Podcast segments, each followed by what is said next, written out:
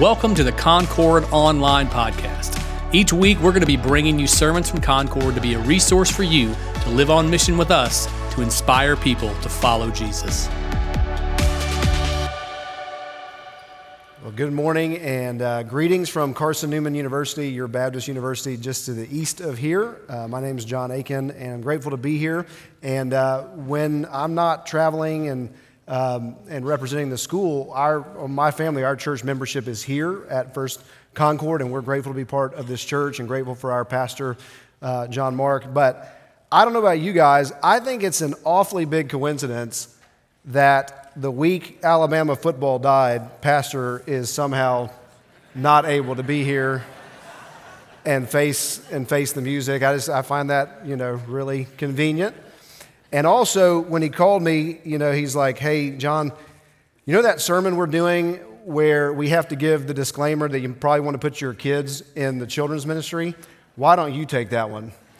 And I was like, okay, I guess, I guess I'll do that. But I'm, I'm thankful to be here. We'll be in Proverbs chapter 5 here in just a second. Uh, Proverbs chapter 5. I'm going to show you a picture uh, on the screen, and then I'm going to, sh- to tell you the story behind this picture, okay? It's a, it's a pretty breathtaking picture. It's a guy taking a selfie with a shark. Now, the, the story behind that picture is this man and his, his new bride, they lived in Washington State, got married, and then for their honeymoon, they traveled down to Miami, Florida, and they were snorkeling off the coast of Miami. And while he was down there snorkeling, he saw this shark coming up behind him and thought this would be a great opportunity for a picture. And so he got his, his waterproof phone out, turned on the camera, and snapped that shot, which is an amazing shot. Okay? Now, seconds after he took that picture, the shark attacked him. Okay? It started to maul him and bite him, and he started to have blood everywhere. And so the, the scuba, the snorkeling people grabbed him, put him in the boat. When he got in the boat, part of his leg was missing, and they rushed him to the shore. And when they got there, they put him in an ambulance. And on the way to the hospital to try to save his life, he died in the arms of his new bride.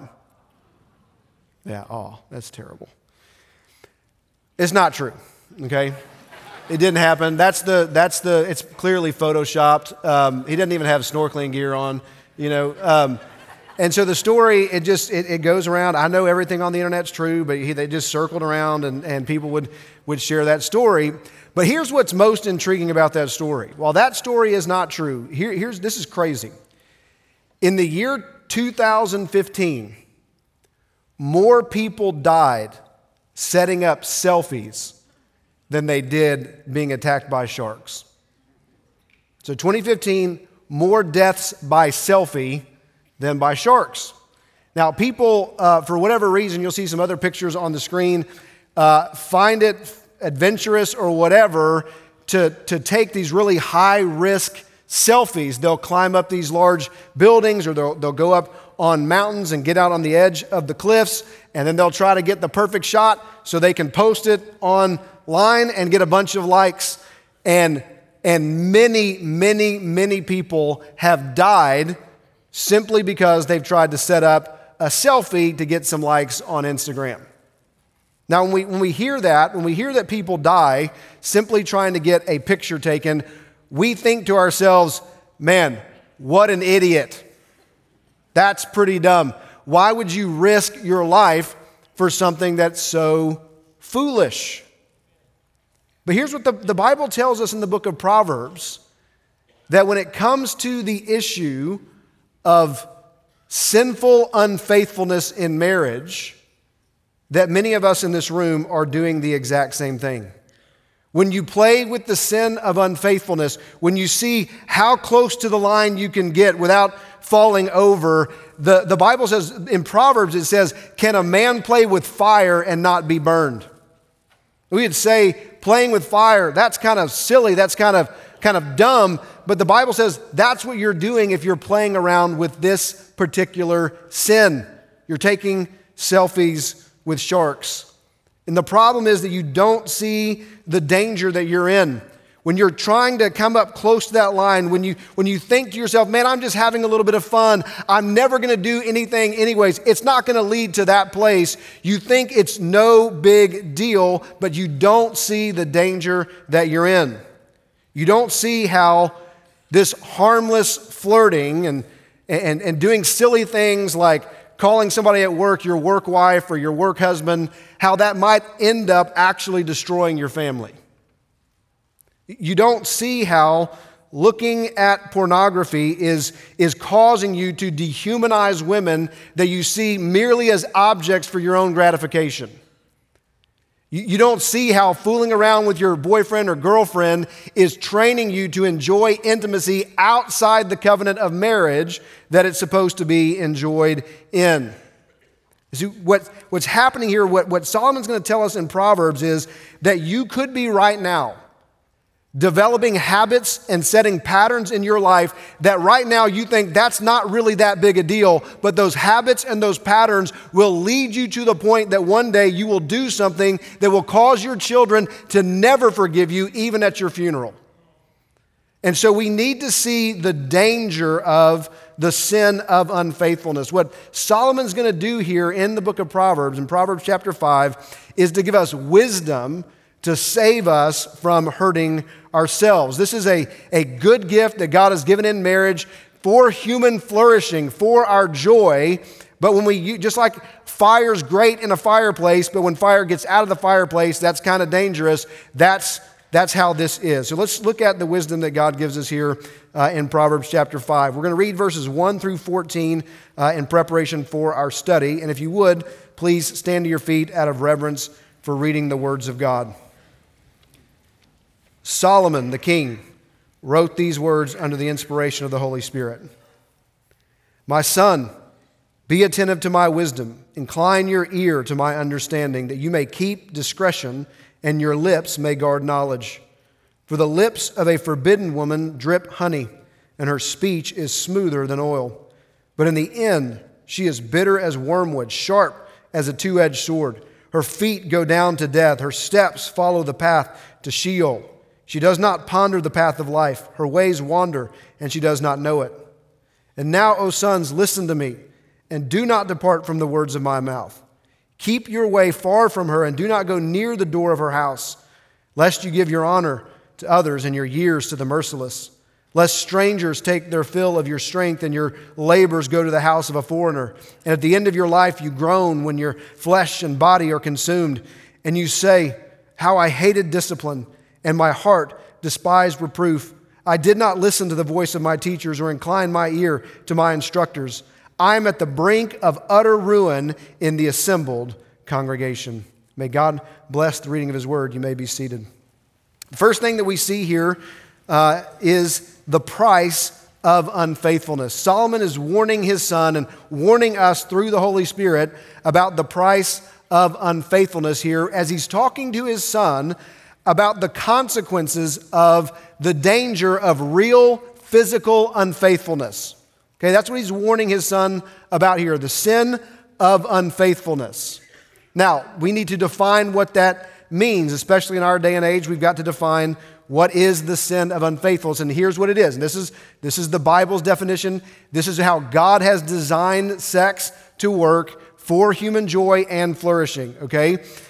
The sin of unfaithfulness is any deviation from exclusive intimacy with your heterosexual spouse.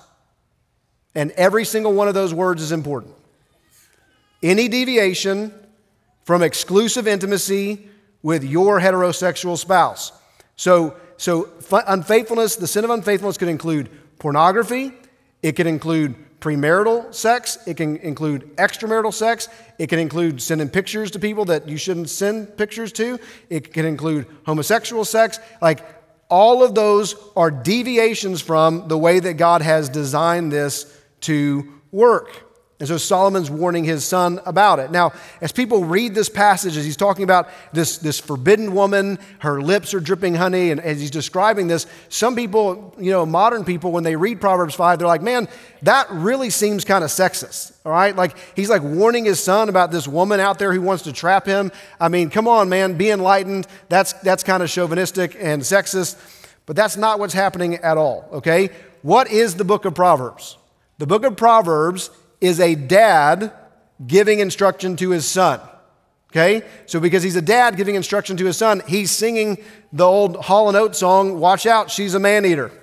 You know, be careful. If this was a mom writing to her daughter, she'd be singing Carrie Underwood's Cowboy Casanova and say, Watch out for those snakes out there, you know?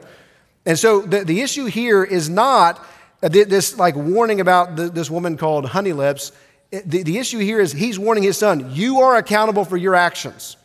Okay? You, you can't pass the buck. You are accountable for what you do. So do not give in to the temptation to be a part of this particular sin. And there's two ways that the sin of unfaithfulness happens. Now, the, the one way, and, and he talks about this in chapter six, that we're most accustomed to is attraction, right? You desire the way that somebody looks and so you, you participate in this sin. That can happen both in terms of imagined, looking at something that you shouldn't look at, fantasizing about something that you shouldn't fantasize about, or it can happen in terms of like real physical intimacy with somebody who is not your spouse that you are attracted to. Okay? And so that, that's a real that's a real danger that people fall into is, is being attracted to someone other than their spouse. And so let me just be very practical here, guys, especially. Your standard of what is attractive and what is beautiful is your wife. It's not some external standard with certain measurements that you're trying to compare her to or that she's supposed to measure up to. Your standard of what is beautiful is your wife. John Aiken's standard for beauty is Ashley Aiken. That's it. And let me just be very clear about this, okay? When I was a, a young man, my dad told me, he's got four sons, that you talk to men like men, okay? So let me talk to men like men for a second. Husbands, if you do anything to cause your wife to doubt that she is your standard of, of beauty or that she's not measuring up to what your standard of beauty is, shame on you. Like she gets enough of that simply by opening her phone and seeing things that are on online and social media and advertising to think I'm not measuring up. And for you to contribute to that is soul crushing. So don't do it. That's your standard of beauty. It reminds me of uh, several years ago, I saw a clip where uh, John Piper was, at, was getting asked these questions, and, and this one was a very short clip. And somebody asked him the question. I know, I know there's biblical exceptions to some of this, but they said, uh, Pastor John, how do I know that the woman I married is the woman God has for me? And his reply was, pull out the marriage certificate and see whose name's on there. And if it's her, then you marry, that's the one God has for you. Okay? So, guys, who's your standard of beauty? Pull out the marriage certificate and look at it. That's your standard of beauty. And don't try to try to cause your wife to think that, that she's not enough for you, that you're not satisfied in her. So, attraction is one of the main ways that we are led into uh, unfaithfulness.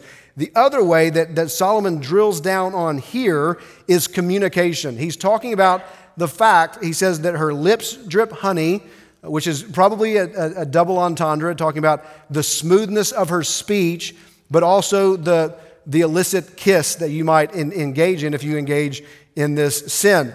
But it's communication. He, he's talking about her speech is what is causing you to, to fall into this sin. And here's the bottom line, and we don't really think about this as often as we think about attraction, but, but it is possible for you to do something that you never dreamed that you would do. And the starting line that got you to that point was what you thought was some harmless communication.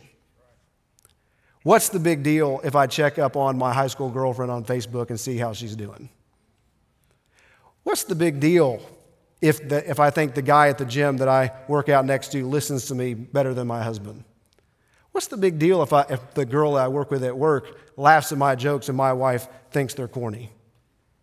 And that begins to, to creep into your heart and to, to breed dissatisfaction with the person that you're to enjoy not only physical intimacy with, but communication intimacy with. And so communication can lead you to do something that you never dreamed you would do. Teenagers who are dating, it can look like people saying, Well, if you really love me, then, then you'll do this, and trying to manipulate you in those ways. It's communication that leads you to do something that you shouldn't do. And Solomon says here there's a cost for falling for that. Like there's a price that you pay. And that's why he warns his son. He, he details the consequences of what's going to happen if he falls because he's trying to, to motivate him to walk in the right direction, right? That's what warnings are supposed to do. I, I, do this from time to time. I'll look on specific products because I think it's funny to see some of the specific warnings that are on there. One of, the, one of my favorites is if you look at like men's button up shirts and you look at the tag, on some of them, on many of them, there's a warning that says, Warning, do not iron while wearing. You say, why is that on there, John? Because some fool did it and burned himself, right? And so they put that on there because they're like, hey, don't do that. Also, please don't sue us for doing it. But yeah, they do that because they like, please use this accordingly, right? And so Solomon's doing the exact same thing. He's warning his son, telling him the consequences ahead of time so that he can heed the wisdom of his father and he can walk in purity. And here's what he says here's what unfaithfulness will do. Verse 9, lest you give your honor to others and your years to the merciless, it will waste your time.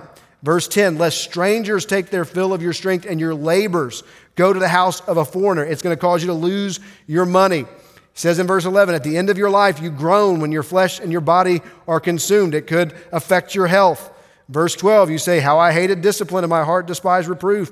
I did not listen to the voice of my teachers or incline my ear to my instructors. You're going to be filled with regret that you didn't pay attention when you could have. And then he says there at verse 14, I'm at the brink of utter ruin in the assembled congregation. You're going to lose your reputation. So if you, if you fail here, if you fail in terms of uh, of unfaithfulness, the sin of unfaithfulness, what's going to happen is you're going to waste your time. And is there a bigger waster of time in our culture than pornography? You're going to lose your money, in our culture, at least half. You're going to potentially lose your health. You can get an STD. You're going to be filled with regret. Man, why did I make those mistakes? Why did I make those choices? What a fool I am. And you're going to lose your reputation. You may lose the respect of your children, of your spouse, and my, my youth pastor, when I was growing up in youth group and when I moved into college, he, he would preach Proverbs 5 about one time a year. And then he would, he would look at us and he would say, especially to the guys, he would say, guys, and get very practical. Here's the bottom line. Here's what, here's what Solomon's saying in Proverbs 5. If you mess up here, some other man is going to kiss your wife goodnight, and some other man is going to tuck your children into bed. So he warns here about the consequences, the price of unfaithfulness. Several years ago, a, friend of mine wrote an article called Envision the End of Your Sin. And he, in this article, he, he details the scenario of what it would be like for a man to be caught in adultery and then to have to confess that to the people around him. And this is what he says in that article Drive down the road near your house and circle your neighborhood a few times. Picture the place where you walked the dog with your children in the evenings. Now pull into your driveway and walk up to the door of your home. Hear the scampering feet of your children running up to you and putting their arms around your legs, saying, Daddy's home. See the way they love and trust you. Drink that in deeply. Now tell them to go outside and play because you got to talk to mom about something. As you walk to the kitchen where she's faithfully going about her day, look at those smiling pictures on the wall. Remember the happy days you shared together. Lead her by the hand to your bedroom where you used to make love. Ask her to have a seat. Feel your heart flutter and the lump form in your throat. See her eyes ask you what's wrong. Then watch her weep as you tell her you've been unfaithful. Hear her wail, see her sob, feel her hit your chest and fall to the ground in despair. Imagine the phone call to her parents and to yours. Hear the silence on the phone as they take in what you've told them. Imagine the day you gather your children and sit them down to explain why mommy and daddy are going to spend some time apart and sell the house they love so much. See yourself taking down those smiling pictures from the wall and taping up the moving boxes, unsure if you will ever open them again. Do you see it? Sin doesn't tell you about those days, does it? Solomon's warning us here there is a price for unfaithfulness. The second thing that he tells us, though, is that there is the joy of faithfulness. The joy of faithfulness. Look what he says there in verse 15. These are Solomon's words Drink water from your own cistern, flowing water from your own well. Should your springs be scattered abroad, streams of water in the streets, let them be for yourself alone and not for strangers with you. Let your fountain be blessed and rejoice in the wife of your youth, a lovely deer, a graceful doe. Let her breasts fill you at all times with delight. Be intoxicated always in her love. Why should you be intoxicated, my son, with a forbidden woman and embrace the bosom of an adulteress? So, what Solomon does here is Solomon understands through the inspiration of the Holy Spirit that the no by itself is not enough and that you have to put in the place of the negative something positive. And so what he does is he points us, he points his son to the gift of marriage. Now, I'm not going to go through it because we are trying to keep it PG 13, but the, the language, the poetic language that he uses here, if you want to study it on your own, is extremely explicit. But it base, basically saying, hey, be satisfied in your wife. Be satisfied in your spouse. As one commentator on the book of Proverbs said, the best defense against unfaithfulness in marriage is a strong offense in marriage. Okay, the best defense is a strong offense. And so the Bible tells us you can look in the Old Testament, Proverbs 5, you can look at the New Testament in 1 Corinthians 7. The Bible says that the, the thing that will protect your marriage the most here is for you to be regularly engaged in intimacy with your spouse. Okay, that's not, that's not my words. Pastor John Mark didn't put me up to this, okay?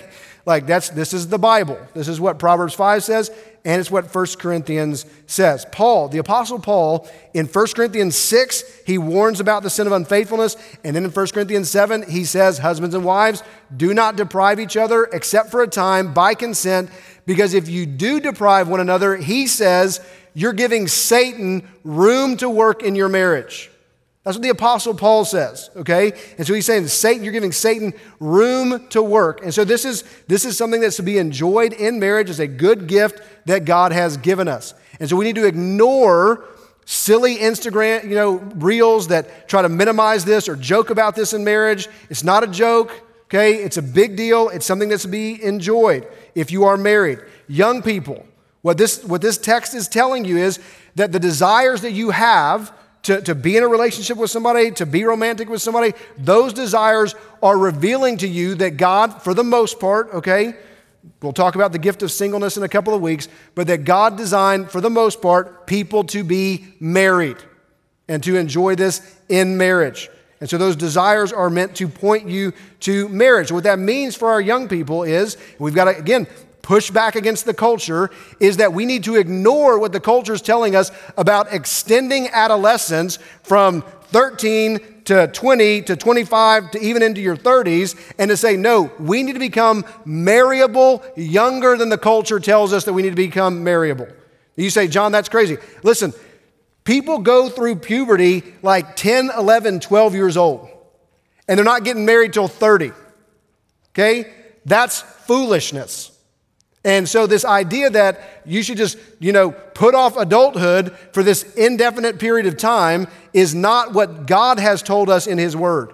We need to teach our young people, train our young people. They need to be able to stand on their own two feet. They need to be able to work a job. They need to be able to provide, be able to start families. They need to be able to do that because God has designed them, for the most part, unless they have the gift of singleness, to be married. And then he says here that true intimacy, like truly being intimate with somebody is only found in exclusivity. This, this is something you do with your spouse and with no one else. The bottom line here is that you and I, if we're married, get an opportunity to be an expert in one person for a lifetime. So, again, practical guys, and guys, we all fall short here because once we get married, and kind of rest on our laurels and think, well, I got her now, and but you've got to pursue your wife your entire life, your entire marriage.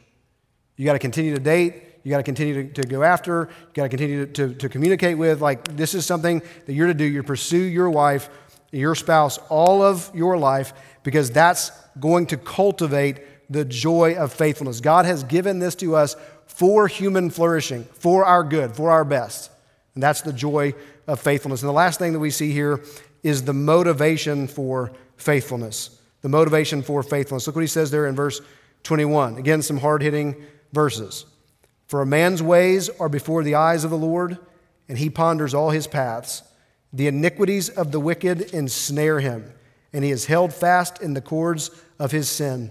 He dies for lack of discipline, and because of his great folly, he is led astray.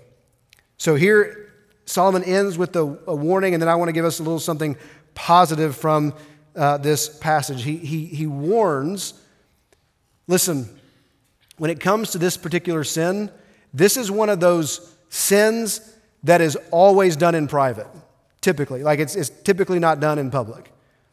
And, and so, because it's done in private, because you can erase your internet history, because nobody else knows about it, uh, you can be lured into thinking, well, I'm getting away with it.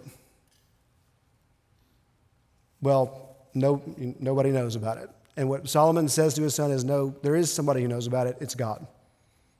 Everything you do, everything you think, he knows it, he sees it, he's aware of it, and you're going to have to answer for it one day. He points his son, he warns him, and he points his son to judgment. Now, listen, that's, that's important for us to, to think about because so often when we talk about this, particularly like when we have the talk with our kids or we, we talk about sex education, like we, we do it merely at the level of immediate self interest. Don't do this, you don't want to get pregnant. Don't do this, you can get an STD. Don't do this, you'll get a certain type of reputation. The Bible does some of that. We, we just saw that in a few verses earlier. But the Bible also points us to there's judgment, there's answering to your Creator. So, it, so it's not just that you'll ruin your reputation, although you might. It's not just that you could wreck your family, although you might. It, it's not just that you'll cause your kids to hate you, although you might. But, but Jesus says this can send you to the judgment of God in hell. That whatever temporary, immediate consequences you experience are a foretaste of what is going to happen in the future. And so we need to be clear with what the Bible says. And again, I, this is what the Apostle Paul says. I'm not trying to be mean or unkind or, or judgmental at all. So let me just say this. Albert Mohler, who's the, the president at Southern Seminary, has said that everyone north of puberty is a sexual sinner whether they've done that by thought or by deed. Okay? Everyone north of puberty. So this includes all of us, including me. Okay? But here's what the Apostle Paul says, and he says it on multiple occasions. He says, the sexually immoral will not inherit the kingdom of God. That's, that's St. Paul. That's not John Aiken. They will not inherit the kingdom of God. So, so, you, so here's what I want to say like, just being practical about what that means.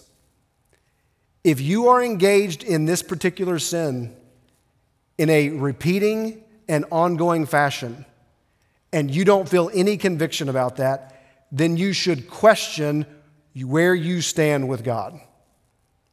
You say, Well, John, I walked the aisle when I was five years old at Vacation Bible School and I signed a card Okay, it's great. If you're repeatedly engaging in this sin and you don't feel at all bad about it, then you should question where you stand with God. You should question whether or not what happened there was real or not. Because the Bible says, like Jesus says, right? He says, when it comes to this particular sin, do whatever you have to do to fight against it. It's better for you to gouge out your eye, better for you to go into life with one eye than to go to hell with two eyes. So, so this is serious business. Jesus says, do whatever it takes. And so, so again, you may think John's crazy, and that, that's fine. There's lots of people who think that. Um, Like, if, if, if you struggle with pornography on your smartphone, get a flip phone. But you're like, John, I can't get a flip phone. That's crazy. Better to enter into life with a flip phone, right? I mean, it's not it, like if you struggle, put blockers on your computers. If you, teenagers, if you're struggling with sending things you shouldn't send, de- delete Snapchat. Oh, I couldn't do that. I'll be weird. Okay. But if you're struggling with this, Jesus says, do whatever you have to do. Don't, don't treat it as something that's light. But as good as all of those measures may be, we need something even more beautiful than that. And that's why we need the gospel of Jesus Christ. This, this passage points us to the gospel because Solomon failed, right? Solomon was a, a massive failure here 300 wives, 700 girlfriends. Despite all of his warnings that he gives to his son, his son fails. All of us, north of puberty, have failed. But the hope of the book of Proverbs is that there is one who will come into human existence who will not fail. And when Jesus walks onto planet Earth, he calls himself one greater than Solomon is here. And what do we know about the greater Solomon? We know this he didn't defile himself with women. No, when he came into contact with unclean women, he made them clean. He didn't treat people or women as objects for his own gratification. The Bible says that he laid down his life for his bride. Jesus took on himself on the cross all of the price of unfaithfulness that we see here in Proverbs chapter 5. Jesus on the cross, his labors went to a stranger as they divided his clothes. Jesus on the cross at the end of his life groaned when his flesh was consumed. Jesus at the end of his life was in the was ruined in the midst of the assembly. And yet he took all of that stuff on himself so that he could bring forgiveness and salvation to us who have fallen short. And so Jesus is the answer. When we understand the, the beauty and the majesty of what Jesus has done for us, laying down his life for us, taking the, the consequences of our sin on himself on the cross, when that story becomes completely compelling and thrilling in our life, then it will destroy the power of the thrill of porn or an affair. And so that story is the story that can bring us freedom. Some of you in this room aren't scared right now, but you are taking selfies with sharks.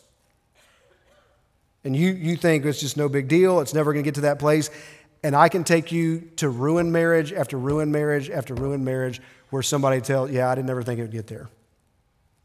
And it wasn't one big decision to leave and to be unfaithful, it was a thousand tiny decisions that all added up to them ruining their reputation. So some of you are in danger. You should hear the Jaws music in the background, but you don't. Some of you in this room, you, you want to follow God's design here. You, you want to do what God has called you to do, but you're like, you're, you feel shame, you feel regret, you feel hurt because you, you're like, I've already, I've already blown it. I've already, I've already come up short. What do I do now? Listen, Proverbs 5 says that a man's ways are before the eyes of the Lord. Here's, here's what the Bible says There's coming a day in the future. Coming day in the future when you and I, all of us, will stand face to face with the God man Jesus Christ, and we will have a man look us in the eyes who knows everything we've ever done, said, or thought. That man took the, took the consequences of your sin on his back. That man died in your place. That man went into Sheol for you, and that man came back out alive so that you could hear him say to you, if you believe in him, there is no condemnation for you if you belong to me. Thanks for joining us this week on the Concord Online Podcast. If you have any questions surrounding today's sermon or simply want to learn more, you can do so at concordonline.org. Make sure to subscribe to this podcast to stay up to date with each weekly release.